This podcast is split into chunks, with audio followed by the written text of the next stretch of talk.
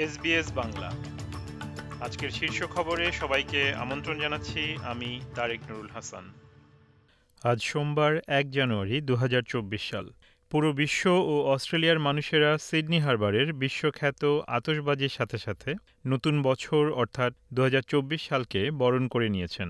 তবে ফেলে আসা দু হাজার তেইশ সালের চরম আবহাওয়া, জীবনযাত্রার ব্যয় বৃদ্ধি, আবাসন ব্যয় এবং রাষ্ট্রীয় দ্বন্দ্বের মধ্য দিয়ে এই বছরটিও অনিশ্চয়তার মধ্য দিয়েই শুরু হলো।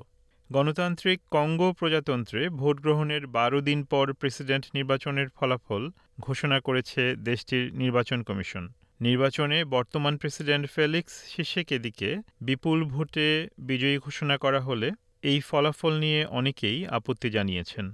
মধ্য গাজার বাসিন্দারা ও সেখানকার চিকিৎসকরা বলছেন, ইসরায়েলি জেট বিমানগুলি ওই এলাকায় ধ্বংসস্তূপ ও শরণার্থী শিবিরের উপরেই হামলা জোরদার করেছে। এদিকে ইসরায়েলি প্রধানমন্ত্রী বেনিয়ামিন নেতনিয়াহু বলেছেন, এই যুদ্ধ আরও অনেক মাস ধরে চলবে। মিস্টার নেতনিয়াহুর এই মন্তব্য যুদ্ধ শেষ হওয়ার সম্ভাবনাকে প্রশ্নবিদ্ধ করেছে। এদিকে মিশরের সাথে গাজার সীমান্তের নিয়ন্ত্রণ ইসরায়েলের হাতে নেওয়ার ঘোষণার পরে দ্বিরাষ্ট্রীয় সমাধান নিয়েও অনিশ্চয়তা দেখা দিয়েছে। নিউ সাউথ ওয়েলস ও সাউথ অস্ট্রেলিয়া সীমান্তের কাছে একটি ট্রাকের সঙ্গে লোকোমোটিভের সংঘর্ষে দুই ট্রেন চালক নিহত হয়েছেন। সাউথ অস্ট্রেলিয়ার বিন্ডারাহ এলাকায় ব্যারিয়ার হাইওয়ের লেভেল ক্রসিংয়ে প্যাসিফিক ন্যাশনাল কোম্পানির মালবাহী ট্রেনের সঙ্গে একটি ট্রাকের সংঘর্ষ হয়। নতুন বছরের প্রথম দিনে অস্ট্রেলিয়ার পূর্ব উপকূলের কিছু অংশে ভারী বৃষ্টিপাত হওয়ার সম্ভাবনা রয়েছে। এর ফলে ইতিমধ্যেই বন্যাপ্লাবিত অঞ্চলগুলোয় আবারও আকস্মিক বন্যা হওয়ার সম্ভাবনা বেড়ে গেছে। কুইন্সল্যান্ডের Gold Coast, Coolangatta, Tamborine Mountain এবং স্প্রিংব্রুক সহ দক্ষিণ পূর্বাঞ্চলের বাসিন্দাদের রোববার রাতে স্থানীয়ভাবে তীব্র বৃষ্টিপাতের জন্য সতর্ক করে দেওয়া হয়।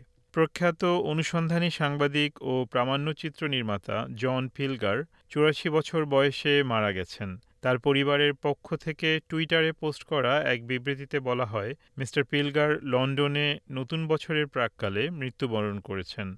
বিবৃতিতে আরও বলা হয়, তার সাহসী সাংবাদিকতা ও প্রামাণ্যচিত্রগুলি বিশ্বজুড়ে প্রশংসা পেয়েছে। তবে পরিবারের কাছে তার পরিচয় সবার পছন্দের ও সবচেয়ে প্রিয় বাবা, দাদা এবং জীবনসঙ্গী।